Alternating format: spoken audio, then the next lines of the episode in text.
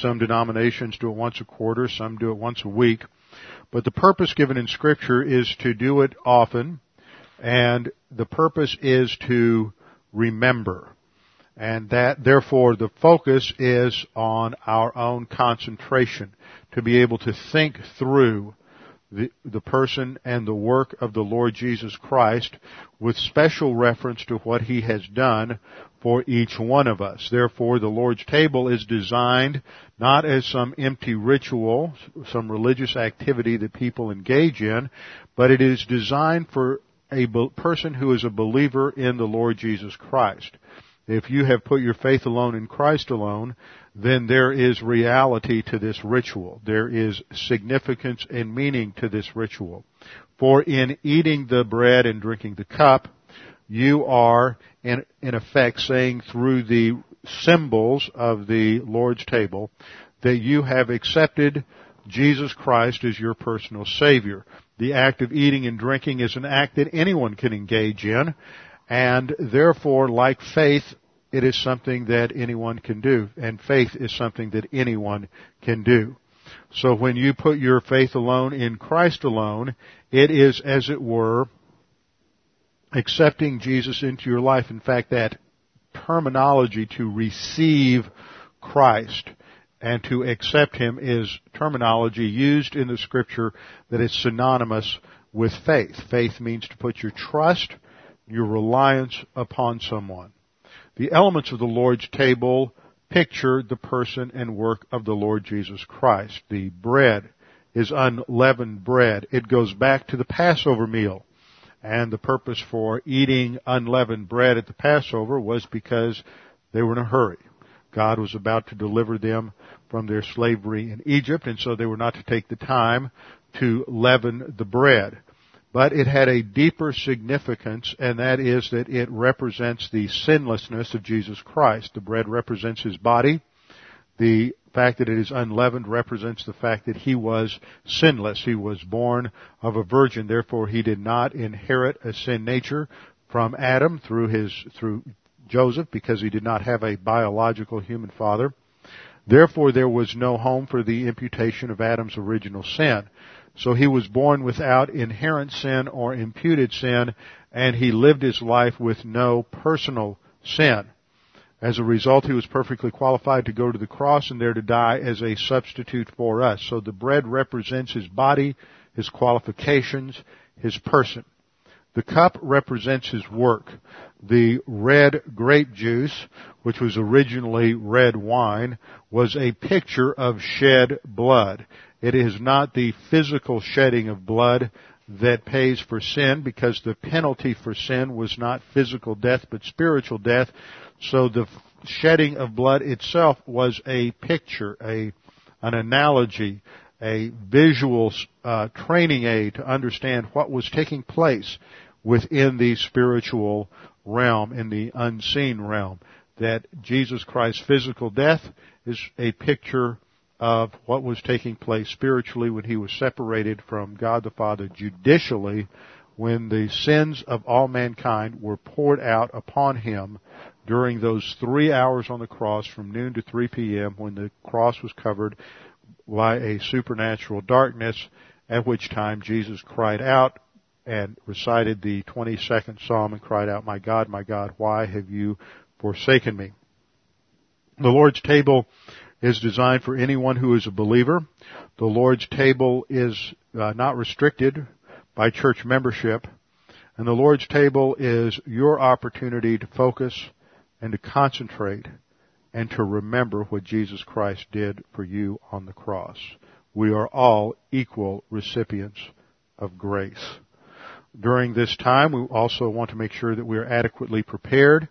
And the Apostle Paul warned the Corinthians that they were suffering various categories of divine discipline because they approached the Lord's table in an inappropriate manner, treated it lightly and superficially. And it is therefore important for us to examine ourselves, which is simply another way of saying to confess your sins, make sure that you have confessed your sins, that you're in fellowship, filled with the Spirit, and ready to partake. So we will begin with a few moments of silent prayer. during which time the men will come forward, and I will ask Ken Tiviage then to return thanks for the bread. Let's pray.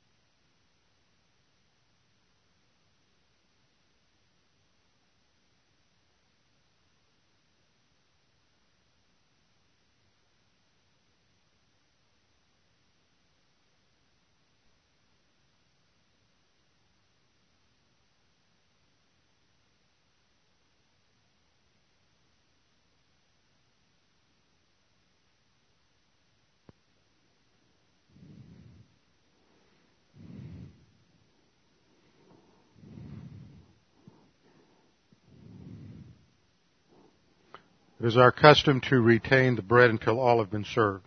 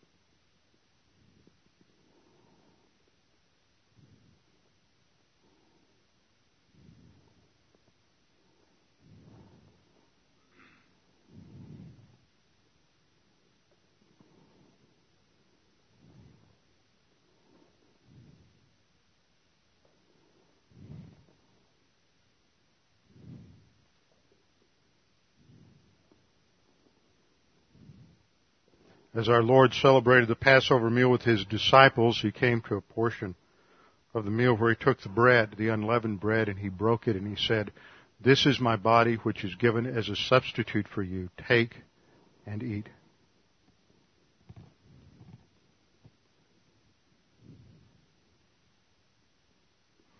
I'm going to ask Ernie Dillon if he would please return thanks for the cup.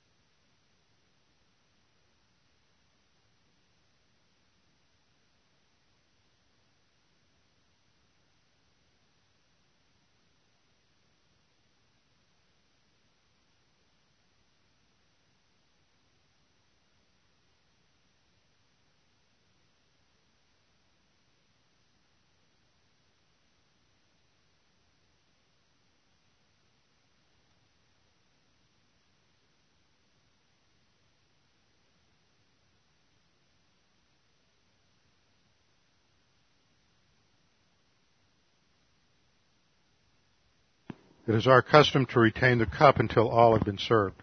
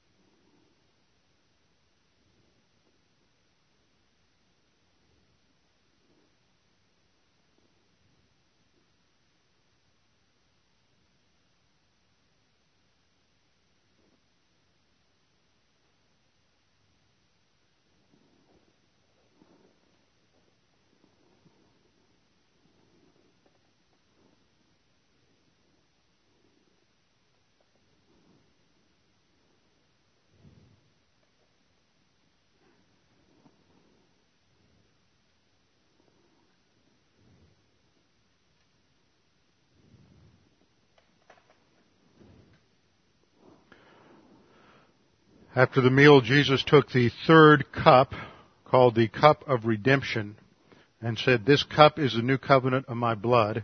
As often as you drink it, do so in remembrance of me."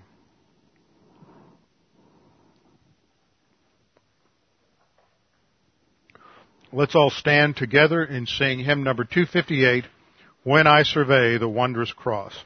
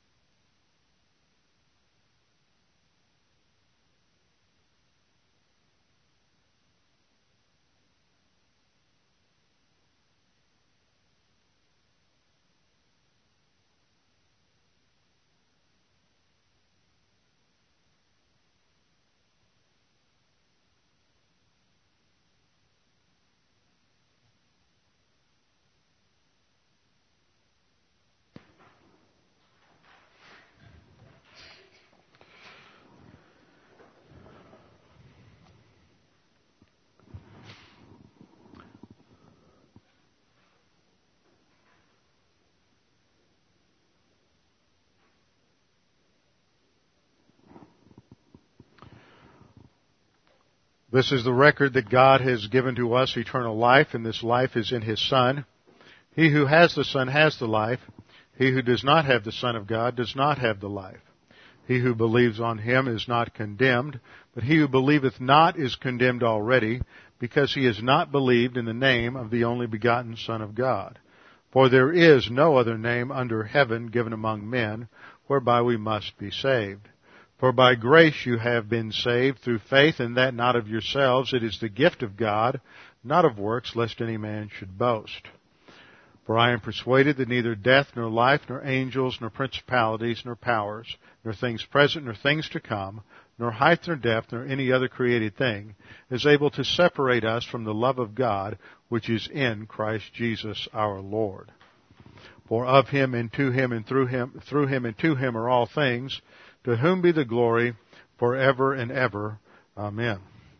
Before we begin our study this morning, we need to open in a word of prayer. We already should be in fellowship since we just had the Lord's table. So I will just open in prayer. Let's pray. Now, Father, again, we thank you for the privilege and opportunity we have as believers to gather together in this nation under freedom. Freedom to teach your word unhindered by opposition from the federal government or law. Father, we realize that we live in a day of culture war. We live in a day when the forces of evil are arrayed against us, and they have the church and they have Bible doctrine in their crosshairs. And it is their goal, it's their purpose to ultimately do away with the absolute teaching of the Word of God. Any teaching that is built on the concept of absolutes, any teaching that emphasizes that there are some things that are right, some things that are wrong, any teaching that teaches that certain behavior should be excised from the body politic, and any behavior that, and certain behavior should be kept completely away from society and be considered to be evil. And we have too many people who do not understand the difference between evil in terms of sin and the sin nature and evil people. Yet people perform evil every time they commit sin and every single day. Father, we thank you for your grace that provided a perfect solution for every category of sin through the death of Jesus Christ on the cross. We thank you that we have understood this. We pray that you would challenge us to explain this truth to others. Now, Father, this morning we have a couple of special prayer requests. We pray for Dan while he is down in Atlanta covering for Henry at his church. We pray that you would just enable Dan to relax and teach a good class this week. We also pray for Henry while he is concluding his week at Baraka. We pray that that will go well and that he would clearly teach your word and that his study preparation would be evident.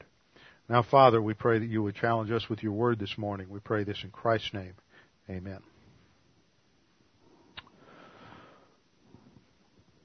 The challenge against Christianity today is interestingly rearing its head as an assault on Jesus Christ. In the last 10 years or so, whether you were aware of all of this or not, you had something that came out of the 1990s called the Jesus Seminar, and that was a group of so-called scholars, mostly secular scholars, who have degrees at so-called respected secular universities, Princeton, Yale, Harvard, a number of other schools, who do not believe that the Bible is the Word of God. As a matter of fact, their presupposition is that other documents from the early church probably have as much, if not more, authority or information for us than the Bible. And they have made a number of fraudulent claims, but for the most part, most people didn't pay too much attention to the Jesus Seminar. These were the folks that met every couple of years, and they would read through the Gospels, and I think they had a 5-colored code system where they would color some words, one color to indicate that Jesus could never have said this. Another color would indicate he probably never said this. Another color for possibly he said this. And another color for he probably did. And then very few sayings were actually real. And among these scholars were those who believed that a certain number of pseudepigraphal, now there's probably a new word for many of you, pseudepigrapha, from the Greek word pseudo, meaning false, and grapha meaning writings, graphe for writings, like the same word for scripture. Pseudepigraphal means the false writings. See, we have the apocryphal books. Those are books that were not included in the canon of the Old Testament. Apocrypha does not refer to anything that wasn't included in the New Testament. Apocryphal books were Old Testament books like 1st and 2nd Maccabees, Judith, Tobit, Susanna, Bel and the Dragon, and a couple other books. Those were included in the Roman Catholic Vulgate by Jerome, who translated the Old Testament into Latin, and he included the apocryphal books not because he thought they were canonical, but because they contained good information. And they did, and there's not necessarily bad information there. They're not necessarily heretical, but they're just not scriptural. And eventually the Roman Catholic Church, in reaction to the Protestant Reformation, canonized those books, but they didn't canonize the Apocrypha until after the Protestant Reformation. On the other hand, you had certain New Testament period books written. They weren't written specifically in, let's say, the New Testament period of the first century, but they were written into the second century, third century, even fourth century, even as late as 200 or 300 years after Jesus, and they claimed to be authored by apostles. And that was typical in that age. They would stick somebody's name on it who was famous, and so more people would read it. So you have the Gospel of Peter, the Gospel of Thomas, the Gospel of Philip, the Gospel of the Ebionites, which was clearly heretical, the Gospel of Mary Magdalene. Now, there's a fun one for you. And yet what you see is these idiotes scholars. You know, idiotes means unlearned, so I like that little oxymoron there. These idiotes scholars come along, and they think that these poor people were just marginalized during the first century, and so we need to give them a hearing. And they treat what was written in the late first century. In fact, the big issue here is on dating. And so what they try to do is date these things as early as possible and try to get them into the first century so they can treat them as history. But they're not. No reputed scholar accepts their date as anything earlier than 150, and some of these are dated as late as 250 or 300. They're not eyewitness accounts. They're not historical accounts. They were written by a minority position that had been declared heretical by the church for many, many decades, and they were just simply trying to do something, anything they could, to subvert the authority of the apostles and to somehow validate their own position. But in a postmodern world, anything goes. You know, you have your reality, I have my reality. Let's see what all the different interpretations of Jesus, and you pick your Jesus, and I'll pick my Jesus, and so we'll go. But that is just absurd. It's patently illogical, but then logic never bothered a postmodernist because they reject logic as a valid category from the get-go. So we live in an age when everybody wants to come up with their own concept of Jesus and go back and find something somewhere by somebody in order to validate their view of Jesus. And all this does is to reduce Jesus to nothing more than another human. See, in the early church, the problem was, for the most part, his humanity, the Gnostics. And see, most of these Gospels, here's the really weird twist in all this, is most of these Gospels are known as the Gnostic Gospels. And they were found, with a couple of exceptions, they were found in a treasure trove of documents discovered back in I believe it was in the 1950s at a place called Nag Hammadi in Egypt, which was where there was a Gnostic group in the 2nd and 3rd centuries. And so they thought this would shed light on the early church. Well, it does. It sheds light on who the heretics were. It doesn't shed, and the false teachers. It doesn't shed any light on the truth. But among the Gnostics, the issue was Jesus really a man? Did he have true humanity, or did he just appear to be a man? That was Gnosticism, as we studied in the first hour.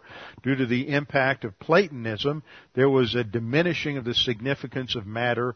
In fact, matter of the physical world wasn't a good thing, and so God never could incarnate himself in flesh, because that would instantly taint him, because anything in the real or material world was automatically imperfect. It was less than ideal. So the battle in the early church in many areas was on the humanity of Jesus.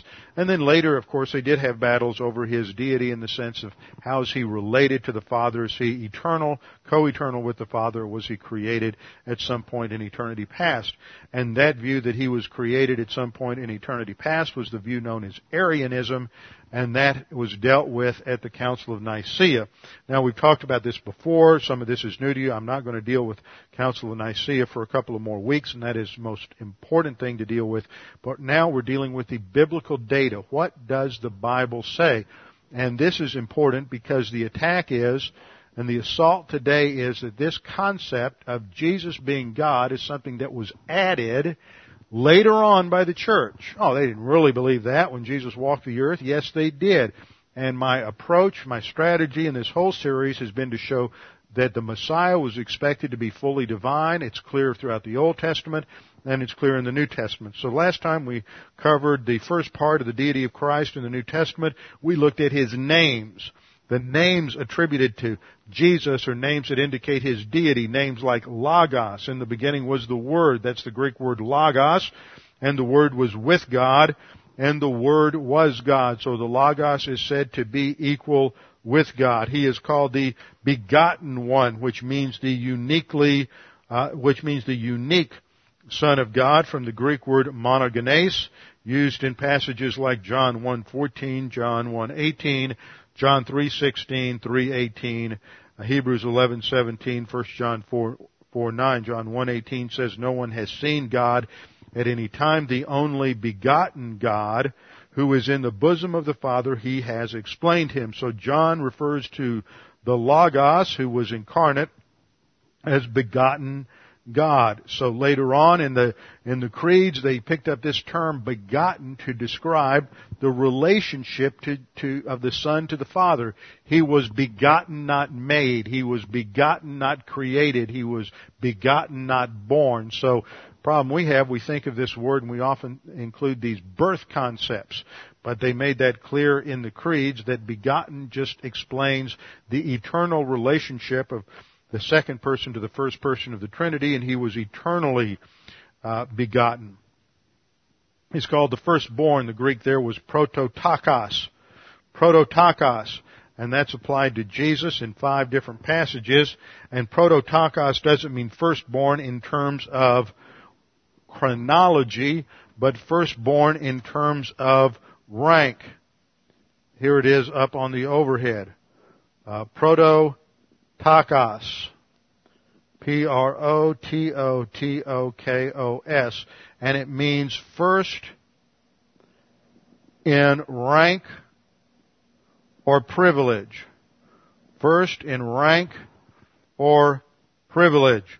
And we saw last time that background is in the Hebrew, that the older will serve the younger. The older will serve the younger. I went through numerous examples of Ishmael serving Isaac, the older serving the younger, Esau serving Jacob, Reuben serving Joseph, Manasseh serving Ephraim, Aaron serving Moses, the Gentiles serving Israel, Adonijah serving Solomon. And when the younger is elevated above the older, then he is still called the firstborn, first in rank. Jesus is also called the Lord or Kyrios. Kyrios was a term that was used in polite conversation for a master and a master-slave relationship, or sometimes it was used in a manner that was equivalent to our use of sir as a polite address to someone worthy of respect. But in many passages and many places, it was a reference to deity. So when the Scripture says Jesus is Lord, it means Jesus is divine. He is God, and he is attributed with the title Theos, God, in a number of other passages, such as John 1:1 and 18, and especially Titus 2:13, where he is referred to as our God and Savior, the Lord Jesus Christ. Then I went through the attributes of deity, which were demonstrated by Jesus. We saw that he is eternal. He is said to be without beginning or end. He is immutable. Jesus Christ never changes. Hebrews 13:8. He is the same yesterday, today, and forever.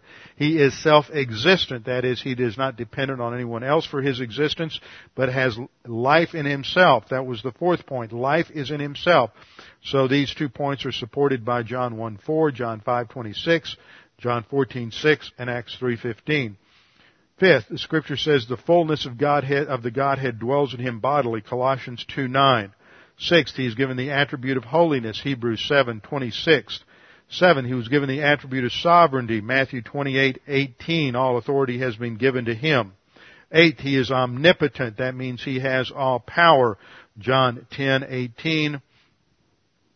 1 Corinthians 15:25 and 28. Philippians 3:21. Revelation 1:8 are just some of the passages I used. Ninth, he is omniscient. Jesus demonstrated his omniscience in John 1:48 and John 2:25. He knows all things, and he is omnipresent. He is, even though in his physical human body he was limited in space and time, in his deity he is and always was omnipresent.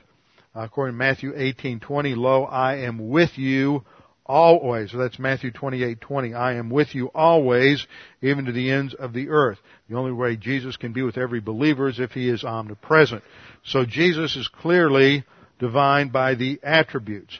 Now, Jesus demonstrates his deity also by the works. Jesus performed the works of deity, works which only deity can perform. So let's go through some of the works of Jesus which demonstrate his deity. I have 6 that we will go through. First, creation. Only God can create. Man cannot create. Only God can create. I love that old joke that I've used before, but I still love it, about some scientists who finally got so proud of himself because they've been able to create their own DNA chain and been able to create their own protein chains, amino acid chain, and so they decide to challenge God. "God, we don't need you anymore. We can create life on our own." So God said, "Well, why don't we have a little contest? We'll see if you can do it, and I'm going to be gracious enough to let you try first. So you give it your best shot." So the scientist thought about it for a little while. He said, "Okay, I'll take up the challenge," and he bent over to pick up some soil, some dirt from the ground, and God said, No. "First, make your own soil."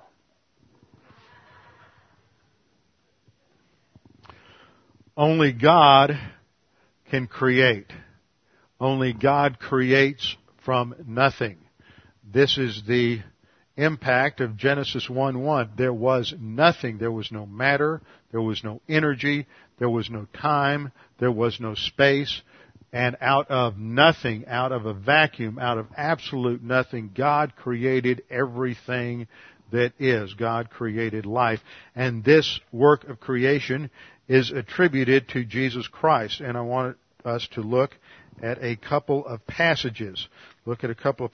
First of all, John chapter 1. John chapter 1.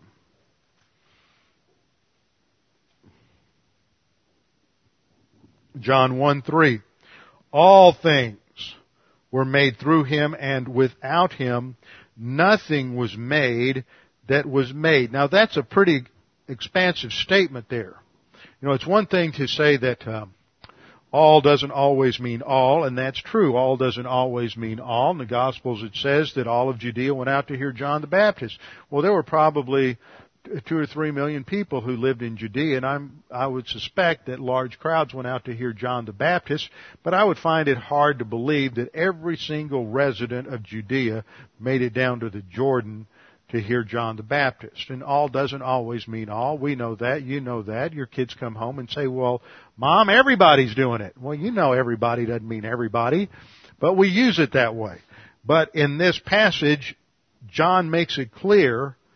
It's unambiguous. All things were made through him. Okay, all things there could mean most things. But then he says, "And without him, nothing was made that was made." In other words, you can't get away from that double universal. All things were made by him. Nothing was made apart from him. So Jesus is the one who created everything. He is the on-site contractor. He is the building supervisor who carried out all of the work of constructing the universe. This is reiterated, or his role in creation is reiterated in Colossians chapter 1, 16 and 17. For by him all things were created that are in heaven and that are on the earth, lest we want to try to parse all things into some things. Paul goes on to say visible and invisible, whether thrones or dominions or principalities or powers. All things were created through him and for him. And he is before all things, and in him all things consist. So not only is he given the attribution of creation, but also he is the one who sustains everything. There will be no global warming that destroys the earth. Jesus Christ is in control. Man cannot do anything. He may muck up the environment, and has in the past and will in the future, but Jesus Christ controls history, and he controls the environment, and man will not destroy himself through environmental disaster. We always have to remember the greatest environmental disaster was the result of man's own failure in the garden, and man won't do anything, can't do anything to top that. Colossians 1:16. Also John 1:10 states he was in the world was made through him, and the world did not know him. Hebrews 1:3. He is the radiance of his glory and the exact representation of his nature, and upholds all things by the word of his power. Jesus Christ performs the work of creation. It is the work of deity. He preserves all things. That's the second attribute of deity, Colossians 1:17, Hebrews 1:3, which I just read. So he performs the work of creation and the work of preservation. Third act of deity that indicates that Jesus is God is he forgives sin. It's not like the priest you went to in confessional when you were a Roman Catholic, who is an intermediary, who is forgiving you as an intermediary. Jesus Christ directly and specifically forgave sins, acting as if he was God and he was the one who was doing the forgiveness. Matthew 9:2. They brought to him a paralytic lying on a bed. Seeing their faith, Jesus said to the paralytic, "Take courage, son, your sins are forgiven." Again, he says the same thing in Luke 5:24, "But so that you may know that the Son of Man has authority on earth to forgive sins," he says to the paralytic, "I say to you, get up and pick up your stretcher and go home." The point there is that he is demonstrating in a physical way by healing the paralytic that what he says spiritually has authority and reality. What is easier for us to do? To just simply say your sins are forgiven, or to cause someone who has been paralyzed their whole life and cause them to be able to walk again? So he said, "Your sins are forgiven." He does this again in Luke 47-48. "For this reason I say to you, her sins, which are many, have been forgiven, for she loved much, but he who is forgiven little loves little." Then he said to her, "Your sins have been forgiven." He announces divine forgiveness. So that leads us to point 4, the fourth act that reveals his deity. He does things that demonstrate he is God. He sends the Holy Spirit. He claimed that he had the authority to send the Holy Spirit. To claim that authority means he had to have authority over the Holy Spirit. John 15:26, only deity could have authority over the Holy Spirit. John 15:26, Jesus said, when the Helper comes, whom I will send to you from the Father, that is the Spirit of truth who proceeds from the Father, and he will testify of me. And I believe Jesus makes the same statement in John 16, verse 7. "Nevertheless, I tell you the truth, it is to your advantage that I go away. For if I do not go away," that is in the ascension, "the Helper will not come to you. But if I depart, I will send him to you." Two key passages that the Holy Spirit is sent by not just the Father, but by the Son. That's an important point. That was argued over theologically by the Eastern Church versus the Western Church, and was one of the main causes of the division between the Western Roman Catholic Church and the Eastern Orthodox Church. It was in the at the Synod of Toledo that the Western Church modified the Council of Chalcedon, which simply stated that the Father will send the Spirit, and they added a little two-word phrase in the Latin, one-word phrase in the Latin, filioque, which meant and the Son, and the Eastern Orthodox crowd did not like that for two reasons. They changed a creed, which they thought was you couldn't do, and they didn't agree with the fact that the Son also sent the Spirit. And that had phenomenal implications, which we'll get into when we study the Chalcedonian Creed. How you view God and authority in the Godhead changes how you view authority in life. And if you have a screwed-up view of ultimate authority in the Godhead, it will affect all your social relationships. And so when the Eastern Orthodox Church fouled up the structure of authority in the Trinity, it set the stage for a society that would have perennial problems with authority in both marriage and the state. And this is one of the reasons that Eastern Orthodox countries such as Greece, Turkey, Syria, Russia will never have a proper understanding of authority in their culture, because it's based on this distorted view of authority in the Godhead. But that's another story. The point here is simply Jesus shows he's God by having authority over the Spirit. Fifth, he demonstrates his deity by raising the dead. Jesus raised the dead in John 6, verse 40. He raised the dead in John 6:40. For this is the will of my Father, that everyone who beholds the Son and believes in him will have eternal life, and I myself will raise him up in that day. Jesus claimed to be the one who was in control of resurrection. He reiterates this in John chapter 11, verse 25. When he talks to Martha at the time that Lazarus is still dead and in the grave, Jesus said to her, I am the resurrection and the life. He who believes in me, though he may die, he shall live. And whoever lives and believes in me shall never die. Do you believe this? And to prove the point, he then called for Lazarus to come forth from the grave. So Jesus raised the dead in John 6:40 and John chapter 11, an act of deity. Sixth point, he is the one who executes judgment. He is the one who executes judgment. He acts as the supreme judge of the universe, the one who will bring about final judgment. And this is emphasized in a number of passages, such as Matthew 25, 31 to 46, Acts 17, 31, and 2 Timothy 4:1. Let me give those to you again. Matthew 25, 31 to 46, Acts 17, 31, 2 Timothy 4:1.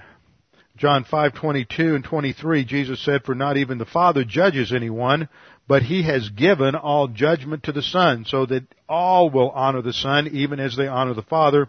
He who does not honor the Son does not honor the Father who sent him. For just as the Father has life in himself, even so he gave to the Son also to have life in himself. And he gave him authority to execute judgment, because he is the Son of Man. That comes from Daniel 7. Also 2 Corinthians 5:10, for we must all appear before the judgment seat of Christ, so that each one may be recompensed for his deeds in the body according to what he has done.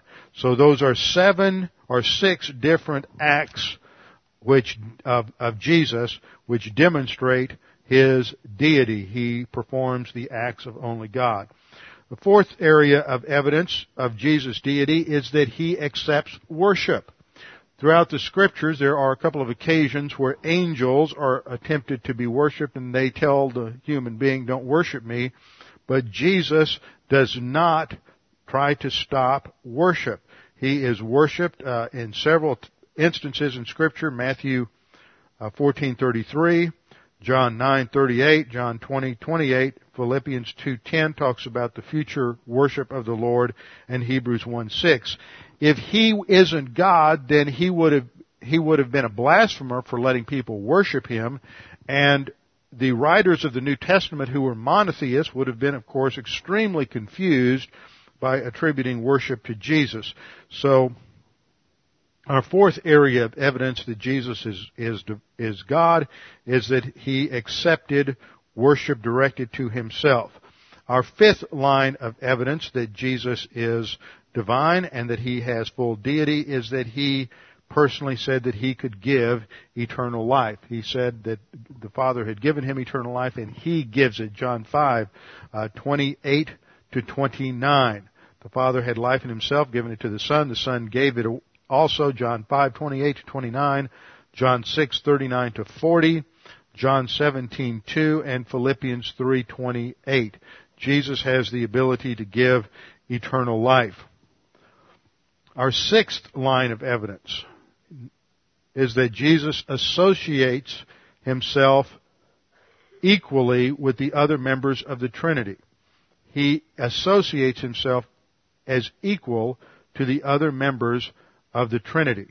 He says he is one with God the Father, John 10:30 and John 14:23. John 10:30, he says, I and the Father are one. See, this is clear that again and again and again, Jesus demonstrates and claims to be God, either, and I always like to go to the Lord, liar, lunatic argument. Either he's telling the truth, in which case he is God, or he's lying. If he's lying, he's deceiving everybody. He's either doing it intentionally or he's doing it because he's self-deceived. If he's doing it intentionally, he's a liar. If he's doing it because he's self-deceived, then he's a lunatic. He belongs down the street here at the old funny farm down here in Preston. He would be nuts, insane. Well, those aren't politically correct terms, so maybe I'll rebound later. Okay, divine claims. He made claims of deity. He associated himself with the Father in John 10:30. Oh, one other point. He associated himself with the Holy Spirit as well. Matthew 28:19 and 20. He told the disciples to baptize in the name of the Father, the Son, and the Holy Spirit. So in Matthew 28:19, he identifies himself as equal to not only the Father, but the Holy Spirit. And then he also made various divine claims that indicated that he was God. For example, he claimed that to know him was the same as knowing God, John 8:19. This is one of the most important things to realize in the deity of Christ. If he isn't who he said he was, if he isn't God, then we don't know God. That's the point. He came to reveal God, and if he isn't God, then all we know is a creature. We still don't have an understanding of who God is or what he's like. So Jesus claimed that to know him was to know God, John 8:19 and John 14:7. He also said to see him was to see God, John 12:45 and John 14:9. If you've seen him, Jesus said to Philip, if you've seen me, you've seen the Father. Third, Jesus said that to receive Christ meant to receive the Father, Mark 9:37. So he constantly is equating himself with the Father. In John 5:23, to honor Christ is the same as honoring God. Once again, he's making this point that he is equivalent, he is equal to God. And then he said, I and the Father are one in John 10:30. That's the first point under divine claims. He claimed that knowing him, having a relationship with him, honoring him was the same as honoring the Father. They were identical. A second claim, point number two under divine claims, a second claim to divinity or to deity was that Jesus claimed that when he was the object of faith, he was the basis for salvation. That when he claimed to be the object of saving faith, he was the one who was the Savior, and he was therefore God. Third claim, third point Jesus made was that he had absolute dominion and authority over his followers. That is something that only applies to God. So when Jesus claimed to have all power, he was claiming deity. Matthew 10:37 to 39. And then fourth, he claimed to have sovereignty over the laws and institutions of God. He acted as if he could control them himself. He claimed sovereignty over the temple of God. Matthew 12:6, John 1, when he threw out the money changers. He claimed lordship over the Sabbath in Matthew 12:8, which was instituted by God. He claimed sovereignty over the kingdom of God in Matthew 16:19, and he claimed sovereignty over God's covenants in Matthew 26:28. So he claimed sovereignty over the temple, over the Sabbath, over the kingdom of God, and over the covenants of God. So by claiming sovereignty in those areas, he is claiming to be God. And the point of all of this is that deity isn't something added by the early church. The deity of Jesus Christ was foretold in the Old Testament, prophesied in the Old Testament, fulfilled through the virgin birth, demonstrated through the titles given to Jesus, demonstrated through the character qualities attributed to Jesus, demonstrated in the acts he performed and the acts that were attributed to him, demonstrated in his sayings and his personal claims, demonstrated by his associations with the Trinity, and by the fact that he accepted worship. All of these things together give us a clear picture that the New Testament consistently, from Matthew to Revelation, gives a picture of Jesus Christ as being undiminished deity. Now, next time we'll come back and look at the humanity of Christ. With our heads bowed and our eyes closed, Father, we do thank you for this opportunity to study your word, the clarity of your revelation, that Jesus Christ is indeed the eternal second person of the Trinity, and thus able to become incarnate, to go to the cross and die for our sins. Father, we pray if there's anyone here this morning that's unsure of their salvation or uncertain of their eternal destiny, that they would take this opportunity to make that both sure and certain.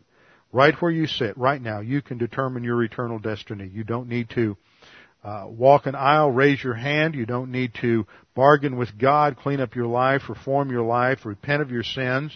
All you have to do is change your mind about Jesus Christ. Jesus said, I am the way, the truth, and the life. No man comes to the Father except by me. He claimed exclusivity in terms of salvation. How do you gain that salvation? Simple. Believe on the Lord Jesus Christ, and you will be saved. Father, we pray that you would strengthen our faith, our understanding of your word, prepare us that we may be able to adequately, correctly, sufficiently give an answer for the hope that is in us when we are given opportunities to witness. We pray these things in Jesus' name. Amen.